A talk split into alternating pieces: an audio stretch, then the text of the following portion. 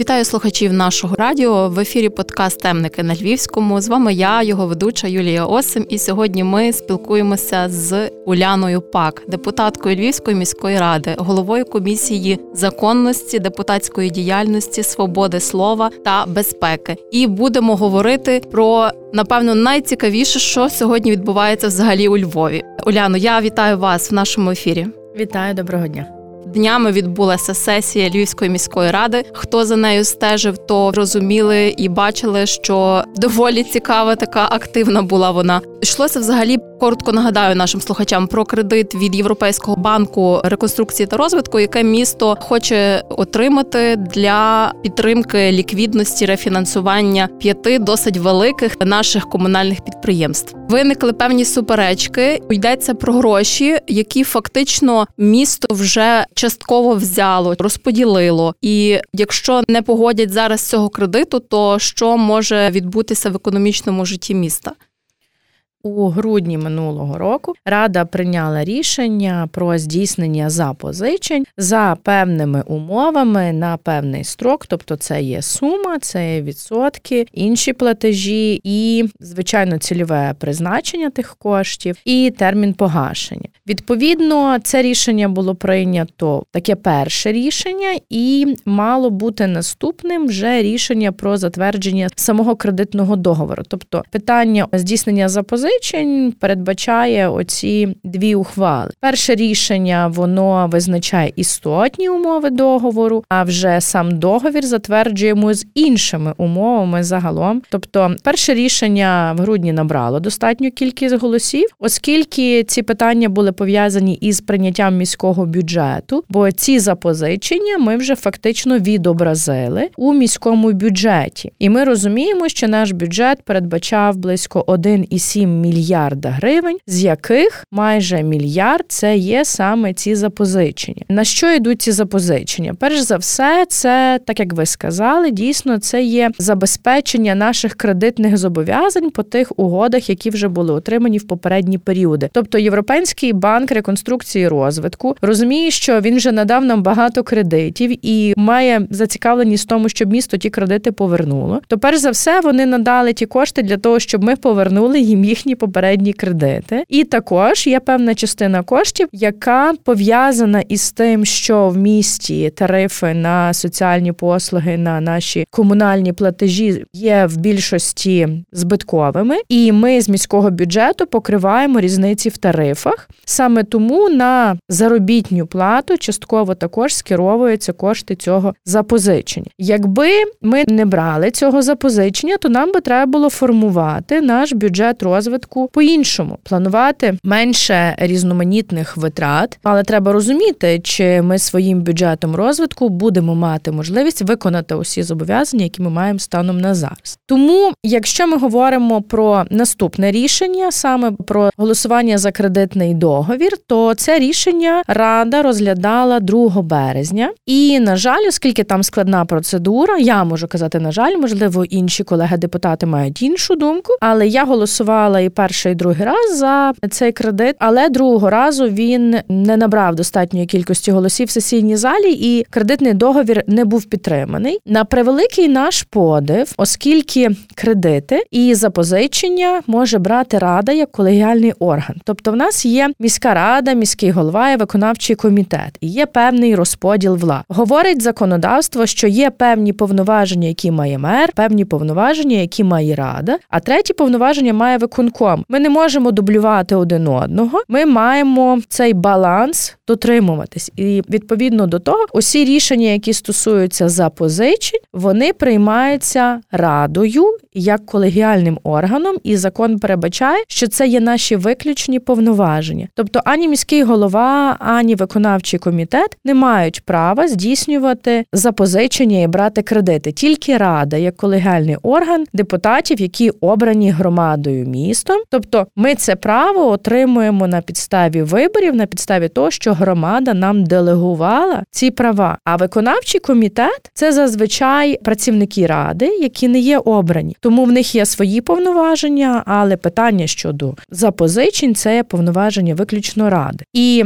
дуже мені було дивно, коли я дізналася, що 14 березня рішення про схвалення кредиту було прийнято виконавчим комітетом. Насправді це є абсурд, бо вони не мають таких повноважень. Це перше. А друге, це фактично в мене, як в депутатки, яка пройшла вибори, як я отримала довіру громади, вкрали мої повноваження. Бо в нас паралельно відбувається процес, щоб легше зрозуміти, із створення наглядових рад. І на чому зупинилася зараз наша робота? На тому, що робоча група ми консультувалися із бізнесом. Ми мали таке обговорення. Цікаво до нас приїжджав Максим Ніфьодов, члени наглядових рад і засновники Совцерву, Галнафтогазу, інших великих бізнесових структур. Ми радилися, як правильно нам будувати наглядові ради. І ми напрацювали таку більше бізнесову модель. Але в тій бізнесовій моделі виникла одна проблема, бо є повноваження, які передбачає закон про місцеве самоврядування, міського голови призначати і звільняти керівників комунальних підприємств. Хоча господарський кодекс говорить, що призначає і звільняти керівників підприємств може наглядова рада. Тому з'явилась така колізія, і міський голова сказав, що він не буде передавати свої повноваження наглядовій раді, оскільки ці повноваження він має відповідно до закону про місцеве самоврядування. Аналогічно, і я, як депутатка, і усі мої колеги, має повноваження голосувати, підтримувати або не підтримувати здійснення запозичень, взяття кредитів. Але на жаль, в даному випадку виконавчий комітет вкрав мої повноваження. Звичайно, що мене з колегами це дуже обурило, бо ця ситуація вона не є першою, і в нас були вже прецеденти, коли на початку війни, наприклад, виконавчий комітет звільнив підприємців від орендної плати. Ну, це таке, звичайно, дуже гарне популістське рішення, але воно не може бути прийнятим виконавчим органом, тому що цей орган не повноважний приймати такі рішення. Це таке саме, як я завтра звільню керівника комунального підприємства розпорядження міського голови або постановою чи протоколом комісії законності. Зрозуміло, що це є абсурд, але воно так знаєте виглядає гарно. Це рішення було прийнято, всіх повідомили, депутатів поставили перед фактом, і при тому, що що це було в той період, коли ми, як депутати, вимагали скликання сесії, а її міський голова не скликав. Разом з тим виконавчий комітет приймав рішення поза межами своїх повноважень і фактично звільняли від орендної плати підприємців. І виходить так, що спочатку виконавчий комітет приймає такі рішення, а потім ставить депутатів перед фактом. Ну от ми вже звільнили, ми вже людям сказали. Далі також була ще одна ситуація, коли може ви пам'ятаєте, місто купувало облігації, але відповідно до бюджетного кодексу це рішення має приймати керівник фінансового департаменту. В нашому ж випадку знов такий хороший виконавчий комітет купує військові облігації, але це не є повноваження виконавчого комітету. Ця практика вона насправді нас обурює. і Ми звичайно хочемо її припинити і максимально звичайно і навіть притягнути винних осіб до відповідальності, бо це не може відбуватись таким чином. Уляно, сесія продовжиться вівторок. Є так. надія, що ця кредитна історія завершиться. Не знаю насправді. Тобто, наскільки я розумію, чому відбувався весь цей цирк, тому що напевно не було голосів у колег-депутатів для того, аби двома третинами затвердити цей кредитний договір. Саме тому виносилися питання на те, щоб перенести ухвалу про кредит, перенести нашу ухвалу про скасування рішення виконавчого комітету. А потім, ой, що ж буде, якщо ми зараз вашу ухвалу скасуємо рішення виконавчого комітету кредит не проголосуємо, в нас буде якийсь там колапс. Але питання в тому, що якщо є рішення неповноважного органу, яке є незаконним і не породжує жодних правових наслідків, то від його скасування нічого не зміниться, бо саме це рішення не породжує жодних правових наслідків. Рішення виконавчого комітету не затвердило кредитний договір. Він далі є незатвердженим. І від того, чи воно буде скасованим, нічого не зміниться. Але особисто мене дуже сильно обурює обурив той факт, коли на сесії ми почули, що скасувати рішення виконавчого комітету ми можемо двома третинами. Що це за абсурд? Виконавчий комітет, тому що це рішення пов'язані з здійсненням запозичень. Але це абсурд, тому що виконавчий комітет не має права здійснювати запозичень. А ми тепер будемо двома третинами скасовувати. І тут логіка ну просто абсурдна. Бо коли депутати вони ж не простою більшістю затверджують ці кредитні договори, вони двома третинами. А тут собі виконавчий комітет простою більшістю приймає якісь незрозумілі рішення, які не породжують жодних наслідків, але вони ніби декларативно показують ЄБРРу те, що ми послідовні у своїх намірах. Я насправді цього не розумію, і це є дійсно маніпуляції. Мені дуже сумно, що такі речі відбуваються в нашому місті. Бо, звичайно, ми могли збиратися радою після цього 2 березня, і 3, і 5, і 8, і говорити і спілкуватися, або е, на робочих групах різноманітних спілкуватися про цей кредит. Ви згадали про наглядові ради. Це теж доволі тривала історія. Про них достатньо багато говорили останніми місяцями. Яка ситуація на сьогодні? Бо пам'ятаю, 20 квітня мала бути після великодня сесія, і на ній вже точно мали б узгодити оці всі такі пункти, твердження, які б мали формувати для пілотних підприємств роботу наглядових рад. Нагадаю, що йдеться першочергово обрані два підприємства: це Львів водоканал і Львів світло. Коли можемо побачити власне якийсь старт роботи наглядових рад. Насправді ми хотіли би вибудувати така модель, яка буде ефективно працювати. Ми аналізували практику і приватного бізнесу, де ці наглядові ради працюють ефективно, і так само практику державних підприємств, де є певна змішана модель таких наглядових рад. Вона дещо відрізняється від тої, яка є у приватному бізнесі. І ми хотіли зробити максимально незалежну наглядову раду, експертну, де фахівці з тих напрямків які є потрібні конкретному підприємству, бо можливо комусь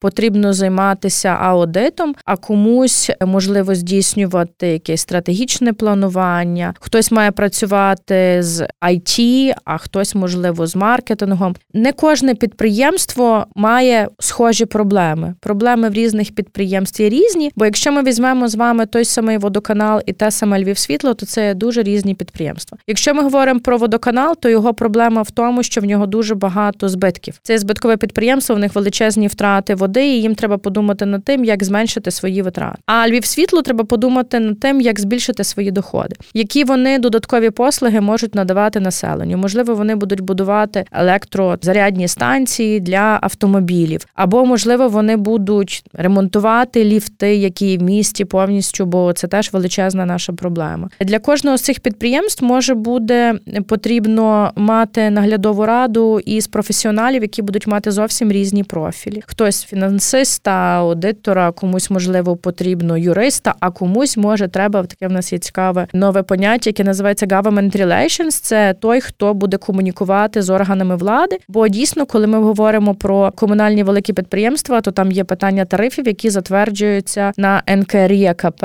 і тут треба дуже добре доносити свою думку позиції для того, щоб там якось внести зміни до того тарифу. Бо навіть якщо ми говоримо про опалення в місті, то заробітня плата в тарифі є 5 чи 6 тисяч гривень. Зрозуміємо, що ніхто би не працював на такому складному підприємстві з таким навантаженням за такі гроші. Тому всю різницю в заробітній платі якраз дотує місто. Ми хотіли побудувати максимально незалежні експертні наглядові ради, які би мали усі необхідні повноваження для того, аби зробити ці підприємства ефективними в тих умовах, яких вони зараз є. Бо коли ми маємо збиткове підприємство і збитковий тариф, звичайно, дуже тяжко говорити про те, щоб вивести таке підприємство в рентабельність, але можна говорити про те, щоб все-таки відсоток тих витрат зменшувати, займатися оптимізацією. І коли ці наглядові ради не будуть мати повноваження впливати на керівника, тобто звільняти чи призначати керівника підприємства, бо фактично наглядова рада і керівник підприємства вони мають працювати разом. Якщо наглядова рада не буде мати оказати впливу на такого керівника підприємства, то є певні сумніви навіть в тих експертів, з якими ми працювали, що такі наглядові ради будуть ефективними. Тому ми зараз маємо такі певні плани вивчити досвід, який є європейський в наших країн-партнерів, і сформувати таку модель ідеальну, яка би могла працювати в наших умовах і в нашому законодавстві. Можливо, ми повернемося до тієї думки, що членами наглядової ради також мають бути і представники від депутатських фракцій, і представники від виконавчих органів та міського голови, щоб теж тут було представництво і розуміння у всіх органів, що відбувається, які рішення приймаються, які наслідки це може тягнути. Бо спочатку ми все-таки дуже хотіли, аби всі експерти були незалежні і мали максимум усіх повноважень разом з тим, міський голова не хоче передавати повноваження з призначення і звільнення цим наглядовим радам. В тому є проблема, тому нам потрібно тепер змінювати якийсь формат цих наглядових рад, бо ми хочемо будувати такі колегіальні органи, які допоможуть нашим підприємствам бути ефективними. І це також питання пов'язане з тими самими кредитами. Бо коли ми е, беремо кредит, ми хочемо розуміти наскільки ефективно ці кошти використовуються. Бо дійсно було багато різноманітних випадків, коли, ну, наприклад, там я пам'ятаю, що в попередній каденції була така історія, коли ми давали підприємству комунальному гроші на одні автобуси, а без жодного погодження керівник собі купив інші автобуси. Це мали бути електрони, але електрони не встигали вчасно в, в певні строки виготовити. Тому керівник самостійно взяв, вирішив, що він буде купувати Богдани, зовсім інші автобуси для зовсім іншої кількості людей. Це така скандальна ситуація вже була, і ми не хочемо, щоб вони знову виникали. Я так розумію, що трохи часу займалося саме напрацювання цих певних статутів для наглядових рад. Просто раніше йшлося про запуск з 1 червня. Воно трохи відтермінується. Просто питання в тому, що ми аналізували ті наглядові ради, які є в інших містах. Вони не мають тих повноважень, аби насправді впливати на прийняття рішень і бути органами управління. Тобто це якісь дорадчі органи, рекомендаційні, інші, так але це не орган управління підприємством. Ми би хотіли створити такі органи, які би також брали на себе відповідальність за те, е, наскільки якісно і ефективно будуть змінюватись наші підприємства, щоб туди зайшли дійсно експерти, для яких це буде таким викликом, і це буде таким, напевно, в першу чергу і питанням репутації, іміджу, тобто, що це люди, які захочуть допомогти місту, захочуть допомогти громаді, побудувати чи змінити ефективність наших комунальних. До речі, ваш колега е, Петро Адамик говорив про те, що він не погоджується з обраними пілотними підприємствами. Він вважає, що, наприклад, замість Львів світла можна би було взяти інше більше підприємство, як от Львів Електротранс, ми працюємо просто над цим документом. Зараз є певний документ, в якому є проект рішення, в якому є два підприємства, але є крім того рішення двох комісій. Це комісія законності і комісія підприємництва, де ми передбачили 10 підприємств. Просто ми не голосували ці питання зараз на сесії Львівської міської ради, і тому це теж перебуває в обговоренні. Просто ми би не хотіли приймати рішення швидкі, неефективні. Ми розуміємо зараз, що нам треба трошки більше більше часу подумати і знайти правильне рішення, яке буде працювати, а не просто повісити табличку, що так у нас є наглядові ради. Ми хочемо, щоб вони працювали і допомагали. Ви обрані від залізничного району. Напевно, теж маєте якесь своє бачення, які би проекти вартувало реалізовувати в місті. Якщо говоримо про залізничний район, що загалом цього року, якщо дивитись на бюджет розвитку, от обрати якісь такі більші проекти, що буде зроблено?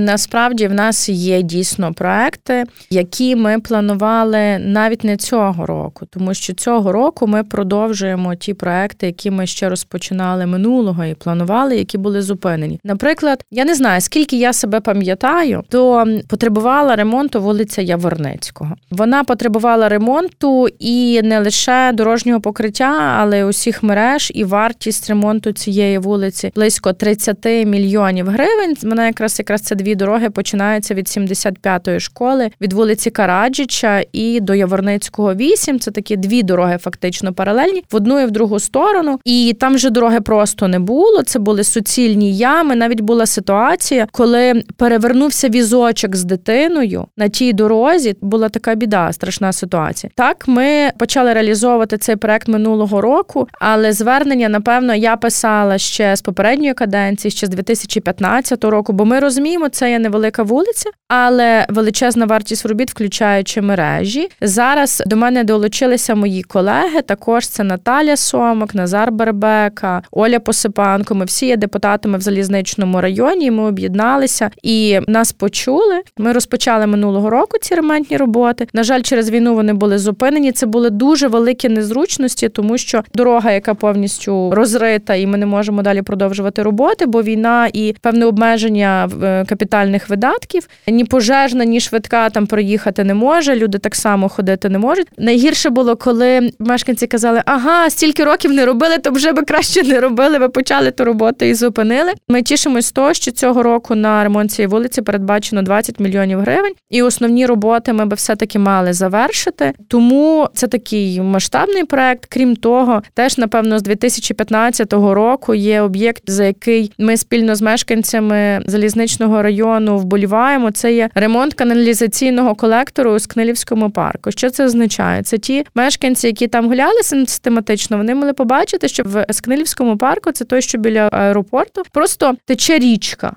Але це не річка, це каналізація. Каналізація там текла відкритим способом. Там зігнив і провалився каналізаційний колектор, і вся каналізація з вулиці Любінської просто текла в парк. Крім того, в нас є проект. Ми потенційно хочемо в наступних періодах робити вулицю Ряшівську проєктовану, тобто ми хочемо з'єднати Кульпарківську з Городоцькою. І для того, щоб це зробити, потрібно відремонтувати цей каналізаційний колектор. Коли ми починали ці роботи, він коштував 20 25 мільйонів гривень. Станом на зараз ці суми зростають. Наприклад, є проблема в тому, що ми планували дуже якісні труби, які мали морем прийти з Туреччини. А зараз цього шляху немає, і вартість цих труб виростає, здається, в 3 чи 4 рази. І Є такі проблеми. Так само приємно, що нам вдалося вже зробити в цій каденції. Це будинок культури Лорта, який багато хто хотів, намагався передати громаді міста, але це не вдавалося. І ми дуже тішимося, що ми тією командою, яким це вдалося. Бо ще пам'ятаю 2020 рік, День Незалежності. Ми робили гарний концерт для сусідів і збирали підписи для того, аби будинок культури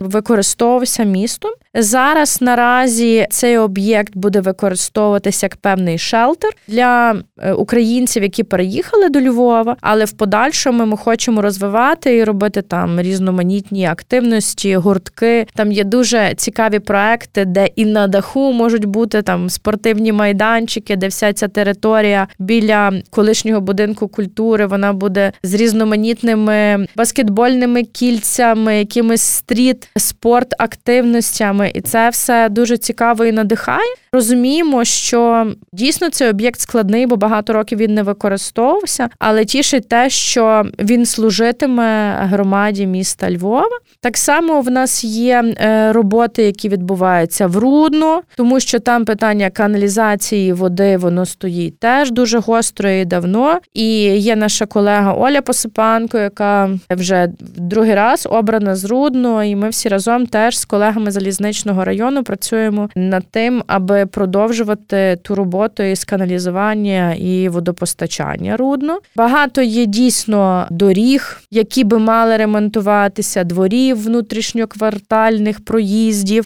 Але станом на зараз дійсно коштів в бюджеті не є так багато, і в межах району буде ремонтуватися буквально кілька об'єктів, які або вже розпочаті в попередні періоди, або багато років відкладаються і до них не приступають підрядники. Також засмучує той факт, що ми не можемо реалізовувати громадський бюджет. Це дійсно дуже хороший приклад безпосередньої демократії, і вона дуже гарно працює в нашому місті, бо в нас настільки креативні і мудрі мешканці, які реалізовують настільки якісні проекти, які потім об'єднують людей. Наприклад, ми з сусідами спільно три роки чи чотири роки підряд виграємо громадський бюджет сквер на вулиці Кульчицької, і це розпочалось з того, що ми врятували майже гектар землі від незаконної забудови. І зараз там все більше людей, це гарний сквер, де люди зустрічаються, спілкуються. І приємно в тому, що це є результат нашої спільної роботи. Тобто, за рахунок таких проєктів і формується громада як такий єдиний колектив активних і небайдужих людей. У нас є ще парк Виговського, парк Скнилівський, Левандівський. Це теж важливо продовжувати проекти благоустрою, дитячі майданчики будувати, бо дійсно дійсно бракує зараз коштів на такі проекти. І якщо ми говоримо навіть про якусь поточку, то станом на зараз ми говорили з головою адміністрації, що ті кошти, які вже виділені були на початку року, вони вже завершуються, і нам потрібно додавати кошти навіть на те, щоб латати діри, бо ціни настільки високо зросли,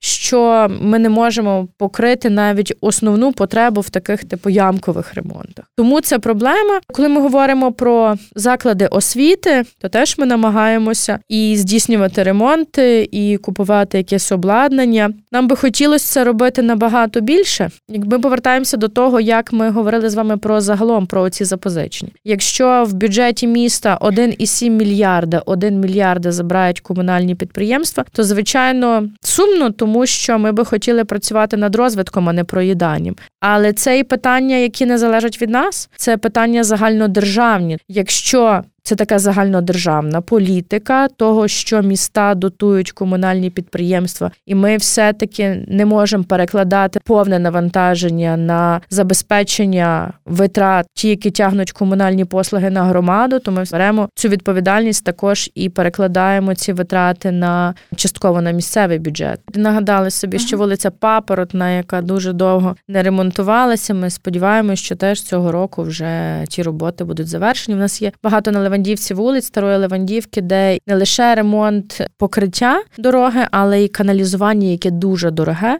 потрібно здійснювати. Є мешканці вулиці на чвертях. Там взагалі така серйозна громада, яка об'єдналася із рахунок співфінансування. Вони змогли отримати такі ремонтні роботи. Тому ми різні варіанти пропрацьовуємо. І якщо мешканці хочуть, щоб біля їхнього дому відбувалися якісь ремонти, то вони повинні долучатися до співфінансування. Тоді тоді в них буде більше аргументів для того, аби отримати додаткові кошти з міського бюджету. Є ще, до речі, будівництво дороги на Білогорщу, але там зовсім мізерна сума передбачена на цей рік. Питання просто в тому, про яку дорогу йде мова, про цю гравійну, яка виходить до об'їзної, бо питання в тому, чи хочуть цього мешканці. Насправді громада Білогорщі дещо побоюється, що якщо буде дійсно асфальтована велика дорога до об'їзної, то всі машини, весь трафік піде через там вулички, такі невеличкі Білогорщі. Тобто, поки це є така гравійна дорога, то зрозуміло, хоча моя логіка передбачає будувати якісні дороги там, де це треба. А суті цієї гравійної дороги насправді не зовсім розумію. Тобто, можливо, вона і не настільки потрібна в цій локації. Запитаю вас ще про ваші не зовсім депутатські ініціативи і проекти. Є проект Shelter Friendly Львів. Доволі цікаво виглядає і тривалий час ви ним займаєтеся. Так, це цей проект, який приносить нам величезне задоволення, і ми можемо завдяки ньому допомагати іншим людям відчувати себе комфортно в нашому місті, відчувати себе важливими і потрібними українцями незалежно від того, де би ми не жили, зважаючи на війну. Цей проект розпочався із верховини. Потім він продовжився у Львові, і уже 15 травня буде рік, як ми реалізовуємо цей проект. Він вже мав кілька етапів. Це є грантовий проект. Ми отримуємо фінансування від німецької організації Schuller Helfen Leben. і ми проводимо різноманітні активності для діток і дорослих, які переїхали до Львова через війну. Спочатку в нас влітку був такий формат, коли внутрішньопереміщені особи жили ще в школах. То ми їздили по цих локаціях і проводили для них різноманітні розважальні, розвиткові спортивні активності для того, щоб в час літніх канікул відволікти переважно дітей від війни, і надихнути їх, можливо, познайомити діток, які живуть в мікрорайоні разом з дітками, які переїхали. В нас дуже гарний був флешмоб 1 червня в 40-й школі. Напевно, близько 200 дітей прийшло до нас на захід. Тут дуже велика підтримка була все таки директора школи. Були і дітки, які навчаються у школі, які переїхали. І в нас був флешмоб на стадіоні. Це було дуже гарний захід. Ми дуже тішимося з того. Зараз у нас є плавання, в нас є шахи для дітей, далі англійська, українська для дорослих, гімнастика для дорослих. Для дітей в нас є ще на Сихові спортивні ігри, такі нові сучасні, софтбол, флорбол. Такі вже нові вигадуємо якісь активності для того, щоб зацікавити дітей. У нас була школа художньої майстерності з елементами арт-терапії, фехтування. Ми намагаємося діток різносторонньо розвивати, щоб це було і спорт, і фізичний розвиток, і інтелектуальний розвиток, як шахи, і творчий розвиток, щоб були просто якісь відпочинкові заходи. Ми влітку проводимо постійно в горіховому гаю кінопокази під відкритим небом, де зустрічаються різні люди на вулиці. Діти дорослі приходять, приносять коцики з дому і сідають дивитися з нами кіно. І Це дуже класно, що відбувається така інтеграція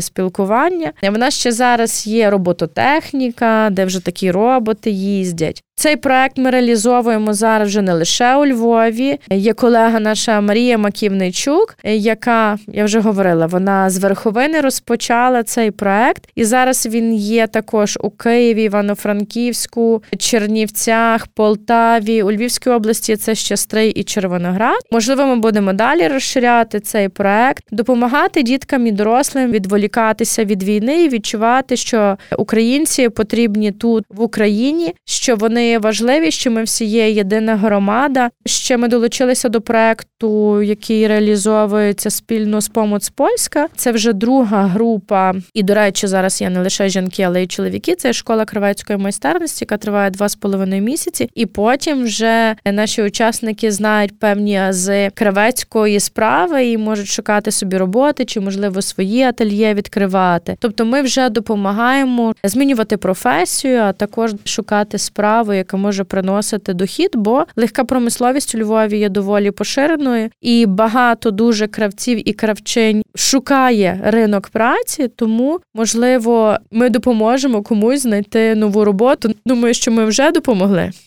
А це в межах проекту Шелтер чи це вже інші проекти? Це проект Шелтер долучився до іншого проекту. Ми надаємо фінансування. Раніше це було 12 учасників, яким фактично ми давали стипендію на навчання і оплачували повністю навчання 2,5 місяці, але це кожного дня по 4 години вони відбуваються. А зараз 4 людини отримали наші стипендії. Уляно, можливо, є інші ініціативи, якими займаєтеся, які з'явилися зрештою вже в воєнний період. Допомагаєте і мешканцям у Львові, і переселенцям, які сюди приїжджають. У нас є дві такі програми, які були написані, підготовлені у моєму співавторстві. Це є програма, перша, яка називається Безпечний квартал. Вона полягає в тому, що ми будемо встановлювати камери відеоспостереження тепер не лише на основних дорогах, але і у житлових кварталах для того, аби наші мешканці себе відчували безпечно. У нас був такий проект громадського бюджету у Рясному, і навіть поліція підтвердила що рівень злочинності зменшився, зважаючи на те, що ці камери активно функціонують. Злодії не хочуть лізти в ті будинки, де є камери відеоспостережень. Ця програма полягає в тому, що ОСББ, якщо вони 50% коштів зберуть самостійно, то вони зможуть отримати співфінансування від міста на встановлення камер відеоспостереження, які будуть моніторитися в загальній нашій системі. Ми підключаємо її до загальної системи міста. До неї має доступ доступ поліції. Ця вся централізована система дає можливість повністю переключати зображення з однієї камери на іншу і пильнувати, ну якщо вчиняється якесь правопорушення, як рухаються порушники чи злочинці, і таким чином зупинити це порушення, притягнути е, винних осіб до відповідальності. Але в першу чергу йде мова про превенцію Минулого року 1,5 мільйони гривень вже було використано на цю програму. Цього року ми продовжуємо програму Безпечні квартали. Також ми йдемо до інших ОСББ підприємців, де вже є встановлені камери відеоспостереження, аби повністю їх об'єднати у таку загальну міську мережу. Крім того, цього року я і моя колега Юлія Гвоздович, це вона голова комісії законності попередньої каденції. Тобто дві голови законності вирішили, що треба зробити програму підтримки волонтерського руху. Звичайно, ми говоримо в часі війни про волонтерство, яке стосується війни. Разом з тим є ще багато такого волонтерства, яке не стосується військових, навіть коли ми говоримо про роботу з дітками, з особами з інвалідністю, чи можливо хтось волонтерить і порушує якісь питання екології чи захисту тварин. Тобто, щоб ми популяризували це волонтерство, щоб ми вже заходили і в наші освітні заклади, школи, садочки, говорили про те, наскільки це корисно загалом для суспільства, коли ти волонтериш. Минулого року місто прийняло таку програму і план заходів. Відповідно, це стосується певних ресурсів і можливостей міста, які ми будемо надавати волонтерським організаціям. Це і юридична підтримка, бо в нас є юридичний департамент, юристи, які можуть це робити, написання якихось певних шаблонів, договорів, документів. Також питання інформації, бо дуже часто до нас приїжджають іноземці, кажуть, ми хочемо поволонтерити, де можна піти в цей список подивитись. То на сайті міської ради вже буде дуже багато нової інформації про волонтерів, про волонтерські організації, де можна піти поволонтерити. Також ми будемо співпрацювати із нашими школами, щоб наші учні ходили волонтерити, практикували, долучалися до цієї справи. Форуми ми хочемо влаштовувати. Були питання і по складах. Зараз вони такі актуальні, також щоб зберігати фактично гуманітарну допомогу. Ну насправді зараз її стає все менше, на жаль, але проблеми у складах також залишаються. Крім того, волонтерам потрібна і психологічна допомога, різноманітні навчання, як фандрейзити, як правильно писати документи, зустрічатися з органами податкової, митниці. Це легше робити на базі міста, а не окремо волонтерським організаціям. Це така актуальна програма, і ми захотіли, щоб місто допомагало волонтерам, щоб ми сформували такі відносини офіційні. Пишаюся теж одним з таких здобутків, що Львів має статус ЮНІСЕФ міста дружнього до дитини, і це теж така наша мрія, напевно, з Юлією Гвоздович, яку ми мали ще у 2016 році і почали працювати над тим, аби робити наше місто трошки дружнішим до дітей. Вже два роки, напевно, у нас є цей статус, і ми отримуємо допомогу від ЮНІСЕФ, від міст, які по цілому світу мають цей статус. Важливо його розвивати і підтримувати. І зараз, навіть якщо порівняти наскільки навіть наші установи чи районні адміністрації, ЦНАПи стали дружнішими до дітей порівняно з тим, як вони були у 2016-му, то так зараз вже дитячий куточок це така норма в будь-якій лікарні в будь-якій установі, всі це прекрасно розуміють. А колись раніше, як ми ставили пеленатори у Львівській міській раді, то всім це було дивно, що це таке відбувається.